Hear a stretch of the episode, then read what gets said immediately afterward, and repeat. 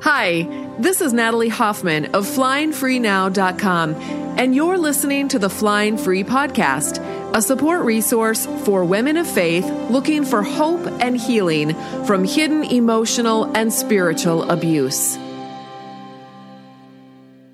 Welcome to episode 24 of the Flying Free Podcast. Today it's just me, and we're going to be doing a part two of a little mini parenting series where we talk about co parenting with an emotionally abusive uh, spouse or ex. And um, I'm going to be pulling from a lesson in the 11th course in the private Flying Free Educational and Support Group. So, and before we actually dig into the lesson, I want to quick talk about that just a little bit because it is at the time of this recording, which is June 10th, 2019 we've got we are going to be opening that group up again at the end of this month. So if you haven't if you are interested in more information, you can go to my website flyingfreenow.com and on the sidebar there is a little uh, there's actually a couple of little links where you can link to that waiting list. And if you get on the waiting list, you will get an email that lets you know when that group is going to be opening up again. So um, it's going to be opening up at the end of the month. And it only opens up every three to four months. So if you wanna, if you're ready to jump on board, you you can. join. we'd love to have you join us. In that group, we have there's several benefits to being part of that group. Um, one is that you are you get support from peers so, women just like you who are dealing with emotionally abusive spouses, some of the women are, um, you know, learning to ha- how to get stronger so that they can handle their emotionally abusive spouse in a more productive way. Some women are get in the process of getting out of their relationship, and some are going through divorce, and some are actually already divorced. So, all kinds of people. We even have single women in there. So, um, women who've never been married before who are um, dealing with emotional abuse from their parents. So we've got we've got some women like that, and the other thing that we have so these women are able to connect in private Facebook groups. There's actually secret Facebook groups, but we also have courses. There's one course available to members per month. And there are also bonus materials. Um, there we have a new expert workshop every month. So when you join you actually have access to all of the past expert workshops. In the past we've had people like bob hamp and jimmy hinton and cindy burrell and um, megan cox and others. Um, and then we always have a new one every month. You also have access to um, what we call butterfly interviews. And those are where we hear from another woman who's actually done the whole journey of being married to an abuse an emotionally abusive spouse for several years. It's often two or three decades. And then she makes the journey out. And then what does her life look like now that she's out so we have several of those and we do a new one every single month we also have live Q&As every month and we also have live coffee chats every month where we actually get online and we get to see each other face to face and discuss the things we I try to pick a different topic each month that we can discuss. So for example, we've talked about this last month we talked about counseling. So we talked about um, you know what therapy modalities have been most helpful to different people and what they've what has not been helpful, um, different tips as far as finding a good counselor, that kind of thing. And everyone shares their own expertise and their own experience. So it's a really great group. It's a very close community of women. Um, 53 of us are going to be gathering this week, coming weekend in South Carolina or North Carolina, I should say, for a little mini retreat, and I'm really excited about that. And we, we just um, we have a great time and we learn and grow together. So this lesson is going to be drawn from within that Flying Free group. And let's begin. This lesson is going to pull ideas and quotes from Heather Forbes' book called Beyond Consequences Logic and Control, Volume 2. You can apply these principles to your own healing as well. You know, some of us needed to parent ourselves properly before we could actually parent our children from a place of wholeness. So you can work on both simultaneously. There are actually two books in her series. In her first book, Heather Forbes lays down two foundational principles. Number one, all behavior arises from an unconscious, fear based state of stress. And number two, there are only two primary emotions fear and love. So basically, her theory is that all negative behavior is a sign of a stressed out child working from a framework of fear. She drives home the fact that we absolutely need to have a healthy self regard before we can most effectively parent traumatized children. In other words, you've heard this before you get the oxygen mask on yourself first, and then you're going to have the life and the strength to put it on your kids. This is just one more motivator, okay, to keep working toward your own healing. Here is a quote from her book. Here's how Heather Forbes puts it The past is the past and only exists as a memory in your mind. The future is only a thought in your mind, it is never a reality. Nothing can ever happen in the past, and nothing can ever happen in the future. Life only happens in the present moment, and your children need you in the now. To live in this moment, it takes loving yourself and accepting yourself at a deeper level than you have ever been able to do in the past. It takes going beyond just being comfortable in your own skin, but actually becoming your own best friend. Developing this loving and healthy relationship with yourself is the key to developing a healthy relationship with your child.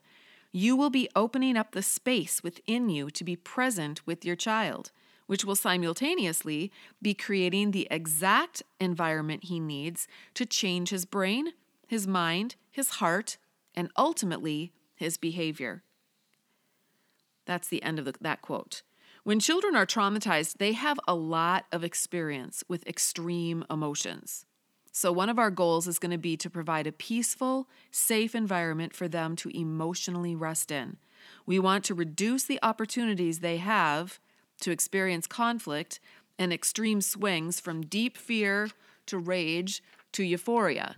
We want to regulate their environments and then teach them how to regulate their inner world as well.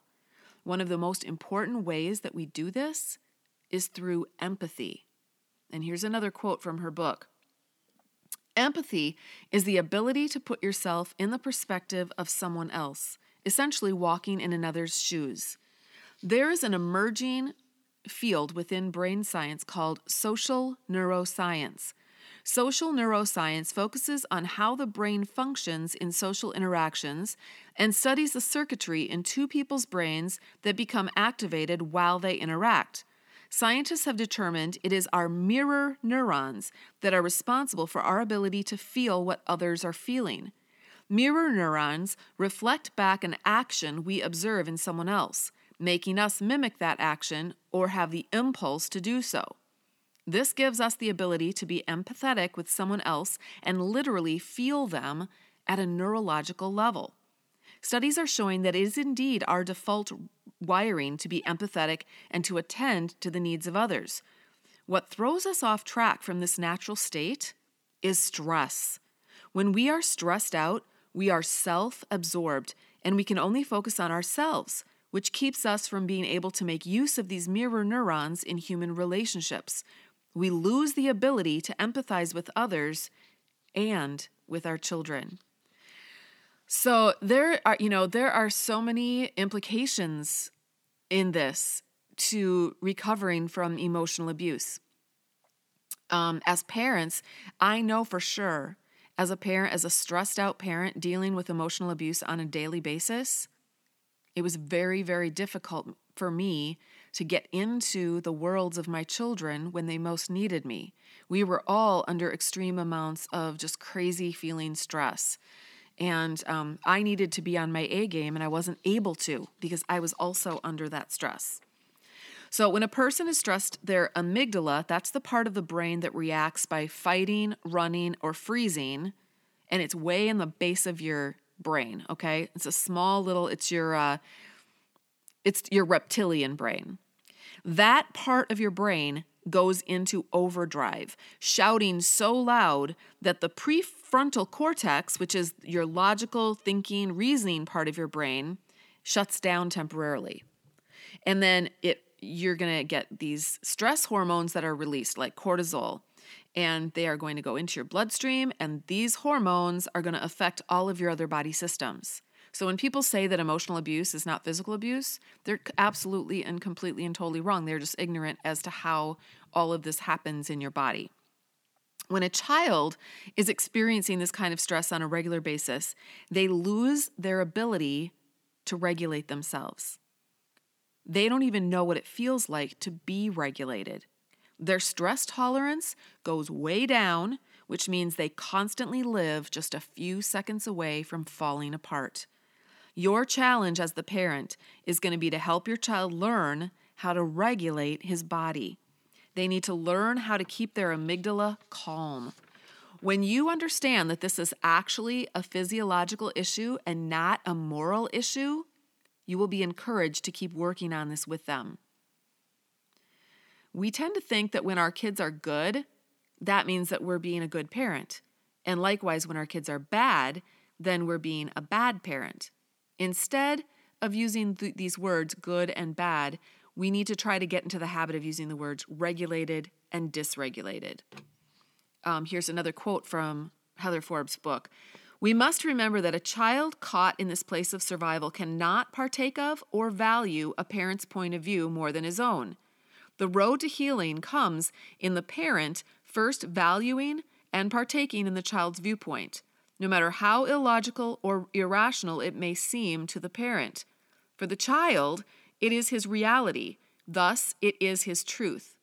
Validating him, understanding him, and respecting him, notice that agreeing with him is not listed here, is going to create the path to moving the child from fear to love.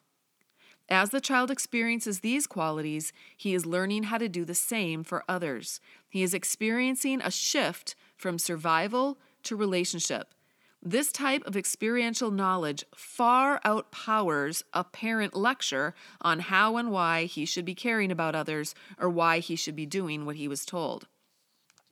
Okay, that's the end of that quote. So, in order to help rewire your child's brain, you have to rewire your own brain first. If you can keep your amygdala calm or regulated when your child's amygdala is freaking out, you will have a much better chance of helping him rewire. But when we react in our own fear by yelling, shaming, giving vengeful type consequences, or emotionally abandoning the child, he is not going to be able to safely rewire his own brain. The rewiring of his negative programming will only happen through his relationship with you. Otherwise, the cycle is going to continue. Here's another great quote from the book you no longer have to accept the negative thoughts and programming you absorbed as a child. These do not work for you anymore, and they certainly are not working for you in your relationship with your child. Beliefs are nothing more than feelings of certainty based on your experiences or what somebody told you. You always have the opportunity to create new positive beliefs within yourself and programs that work for your life. Ask yourself these questions Whose life am I living? my thoughts and beliefs or somebody else's? Am I going to accept the limitations and the false interpretations put on me? Or am I going to take a different path to happiness, harmony, peace, and love? Am I going to choose the path of the victim who suffers and struggles? Or am I going to choose the path of transformation to be the best parent I can be? It takes training yourself just as you would train to run a marathon. It takes self discipline and self awareness to tap into the power within yourself. It starts with your thoughts because your thoughts do matter. Your thoughts create your reality. Always, so that's the end of that quote. Always remember that the behaviors that you see look like, they look like anger, disrespect, and rebellion, okay? But underneath, and, and you know, the Christian world will say, spank them, spank the living tar out of them. But you know what? Underneath all of those behaviors, what you've got is a person who is afraid, a human being who is crying out for unconditional love, validation, and acceptance. Again, that does not mean that you agree with them on something, it just means that you validate their experience, okay? You listen, you care, you're empathic. This is what we need, and this is what our kids need too. So, how what do we do to help our children learn to regulate themselves? First of all, we adjust our expectations. Here's a quote from the book. In an effort to avoid losing this love, children become so overwhelmed they simply cannot function under this amount of stress. Parents become frustrated and disappointed due to the child's unmet expectations. The child feels this increase in stress and regresses further from his developmental capabilities, and the negative neurological feedback loop is in full swing between parent and child. The parent's fear of the child not being a capable adult becomes knotted up with the child's fear of not being loved and accepted. The parent's fear of not being a good parent due to the performance of his child adds into this fear cycle. All these fears ping pong back and forth, breeding more and more fear into this already insecure relationship between the parent and the child. Avoiding this cycle or putting an end to its viciousness becomes the parent's responsibility. Realigning parental expectations is an absolute necessity in finding peace in your home. I'll just interrupt the lesson here just really quick to say that, you know, a lot of times we think, and you hear this, that getting, that if you um, aren't, if you don't maintain a two parent home, that your children will you know, their lives will be destroyed. But do you see the connection between living in a two parent home in which one parent is emotionally abusing his spouse and his children? And there's this constant stress and constant cognitive dissonance and constant fight, flight, or fight mode going on. And a home where the parents maybe are separated or divorced, but where the child is living in a place where everyone is healing where everyone is getting better, where everyone's getting help and counseling and learning and growing. Um, there's just, you can't, there's no comparison. There's just absolutely no comparison. Um, all right, the second uh, thing that we can do to help our children learn to regulate themselves, besides adjusting our expectations of them, is to understand what the reenactment cycle is. Our children have core beliefs based on things that they have experienced in their lives. For example, maybe your child has a core belief that she is unlovable and that her world is unsafe. Now, the symptoms of her core belief may be that she argues, pushes you away, and thinks that if she gives other people things that they will love her. The problem is that these behaviors actually reinforce her core beliefs.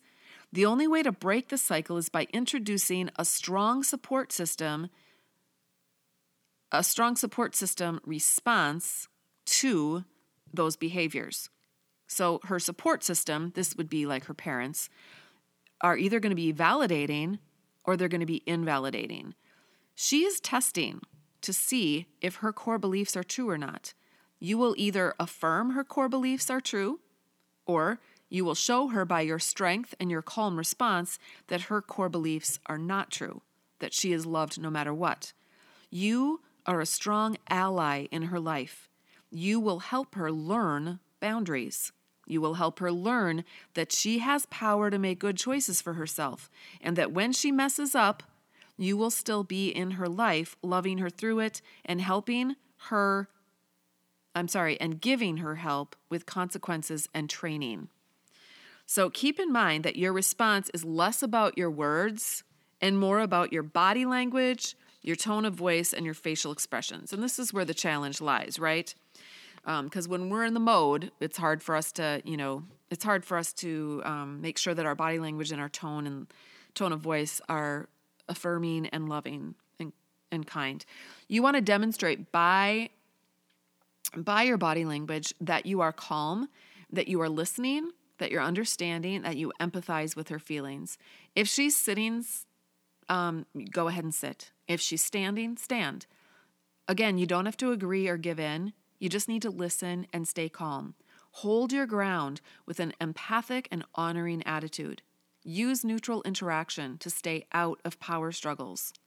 When we buckle under our children's pressure, they go back to those false core beliefs and the cycle begins all over again. All right, the third thing we want to do to help them regulate themselves is practice something called linking. Linking is basically when you take an incident or a past experience and you rewrite the script so that you are choosing a healthier response or behavior in the story. So you imagine yourself doing something different from what you actually did. Maybe you did this after an abusive incident where you went back and you were like, okay, I did this. When he said this, I said this. And uh, I want to do that. You know, I'm going to rethink that and do it differently this time in my head. You know, you might have been trying to figure out a way to make it have a different ending. Well, that's kind of what I'm talking about. But but here but here's here's here's a little more detailed explanation. Um, this exercise is going to rewire your brain in really helpful ways. All right. Once you begin to imagine yourself, and you, by the way, you do this when you're in a state of calm regulation. Okay. Do, um, once you begin to imagine yourself doing these things differently in a stressful situation, your prefrontal cortex, which, which is the gray matter in the front of your brain, is going to begin to talk louder. That, and by the way, that's the part of your brain that is like the thinking, reasoning part of your brain. That part of your brain is going to talk louder than your amygdala the next time you find yourself in a similar situation. And then you're going to end up discovering that you actually have options. You don't have to go in the same cycle every time. So here's an example from my life. I have a special needs teenage daughter who can get very violent. She has physically hurt me on numerous occasions over the course of many years. Now, she at the time of the, the of the at the time that I wrote this, she had not hurt me in almost a year because of the day treatment that she was getting. As of the time of this recording, she actually not only physically assaulted me, but she got arrested for it. So so we are regressing just a bit um, in her life. But anyway, at, at, the time that I wrote this, this is what I wrote. Um, when she begins to ramp up, I start to hear shark music. Dun dun dun dun dun dun dun dun dun you know, like Jaws. And that shark music scares me. My heart starts racing and my amygdala starts getting louder and louder while my prefrontal cortex begins to fade away. So, what I've had to practice doing is telling myself it's just shark music. There's no danger here. I don't have to run away. I will stay calm and respond calmly. Now, I've had to imagine doing that. And then when I'm in the real situation, I've had to actually practice doing that. Now, I'm not always successful, but when I am, the difference it makes in my interactions with her is huge. On the other hand, when I succumb to the fear and allow myself to panic, I create an atmosphere of very loud fear and dysregulation that envelops both of us, and we both fall apart. We both have PTSD, by the way. So, my point is this practice linking calm responses to your past experiences so that you can start creating new options in your brain that are going to present themselves to your brain the next time that you are in adverse circumstances with your child or with someone else who's causing you pain and fear. This is an adulting skill that is going to serve you well in your future. And it's definitely something that you want your kids to be able to do as well. So walk them through this. You know, don't you just do it. Help them to figure out how to do this as well. And then you can each challenge one another to get better and better at it. Another thing that you can do to help um, help them regulate is verbal praise. And this is absolutely essential to making connections with traumatized children of all ages. It involves seeing them and letting them know that you see them. It's super simple. All you do, it's it's a it's basically a formula, and it goes like this. For, you say their first name. I'm just going to pick a name out of that. We'll just say Jill. Jill, I see that you are fill in the blank. I see that you are brushing your teeth. I see that you are sitting on your bed. I see that you are um, reading a book. I see that you are eating your food. Um, it, the, the behavior has to be either positive behavior or neutral behavior. Neutral behavior would be sitting on the bed or, you know, uh, staring at the wall, um, whatever positive behavior would be you know doing something positive like uh, playing with your sibling or reading a book or something like that helping out a little brother um, so you say that so jill i see you doing such and such now you will be able to and then you fill in the blank with a benefit to them. Okay, so it has to be something that's going to benefit them. So I see that, Jill, I see that you're brushing your teeth. Now you will be able to, now you will have shiny teeth, or now you will have good breath. And when you go to school, the kids will like your minty fresh breath. Okay, that's a benefit to her. Jill, I see you are reading a book. Now you will have, it's like you ha- went on a trip somewhere and you didn't even have to go anywhere. Now you have that experience in your mind and you'll always carry that with you for the rest of your life. Or I see, I see, Jill, I see that you are cleaning your room. Now you will be able to, you could dance in your room if you wanted to and you wouldn't accidentally step on anything. Um, Jill, I see that you're making your bed. Now, every time you walk in your room today, it's going to feel so good because your room is going to look amazing. Okay. Now, you what you don't say is you don't say, um, Jill, I see that you are um, helping your little brother. Thank you. Now, you can say that, but that's not a benefit to them. And you don't want to say a benefit to you. Like, Jill, I see that you're va- uh, vacuuming our kitchen floor. Um, I really appreciate that because I love a kitchen floor. No, no, no, no, no, no, no, no, no. That's a benefit to you. You want to point out, you want to say, I see you. I see you. You want to say their name, and then you want to say the benefit to them. Um, so here, here are some wrong ways to do it. I'll just give you some examples of wrong ways to do it. Um, Jenny, thank you for taking out the garbage. Now I don't have to do that. So you see what's wrong with that? You didn't draw attention to the benefit it was to Jenny. You focused on yourself and the benefit to you. So you want to shift the, vo- the focus to their benefit so they can begin to see the cause and effect of their choices. Um, Peter, I see you brushed your teeth earlier tonight. Good job. So what's wrong with that? Well, you need to notice what they are doing in the present, not in the past, not an hour ago. And you forgot to also forgot to tell them how it benefited them. So telling them good job does not help them see the benefit to them. And don't just look for the good things they do, because this might be really hard if you have a child who doesn't really very often do good things. Notice everything they do, even if it's just sitting on the couch. Jenny, I notice, I see you sitting on the couch contemplating your belly button. You don't have to put that in there. I'm just trying to be funny. Now you are practicing just being in the present and you are calm and at peace. Now, I learned this skill when I took a parenting class through Options Family Services, which is a local place where my daughter was going to day treatment. And the instructor made us give 12 verbal praises a day to our kids. I think you should try it. I think you're going to be amazed at what it does in their lives. Another thing you can do to help them regulate is to practice affirmations. Um, Heather Forbes writes Affirmations are an amazingly effective way to reprogram yourself. They are software for your mind. If you have never used affirmations or if you've had a negative opinion of them, here's an example to try. It's an affirmation especially designed to help you in your relationship with yourself and your children. Use this affirmation or one you create as a way to update and revise your current software. All right, and I'm going to put these affirmations, I'm going to actually put them in the, um, that, that are from her book in the show notes and you can look at them there and you can there will also be a link to her book if you'd like to learn more. This is from volume two but volume one is also an excellent an excellent book. Here i'll just give you a couple of the affirmation examples for those of you who are listening. Um, for example, let's see. I know full well that I have the ability to remain in a state of love under all conditions, all circumstances, and at all times. I accept that now.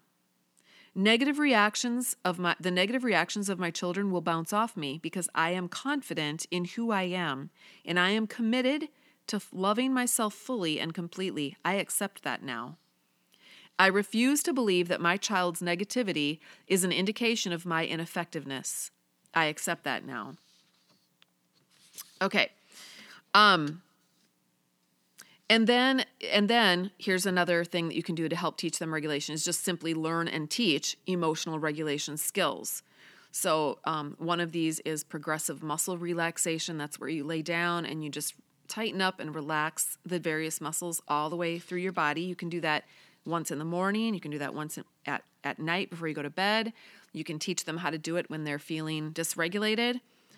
Um, there's something called stop. It's uh, it's a strategy that will help you in the heat of the moment when you are dealing with intense emotions. And um, it's sta- the S stands for stop, just pause for a moment. The T stands for take a breath. Notice your breathing as you breathe in and out.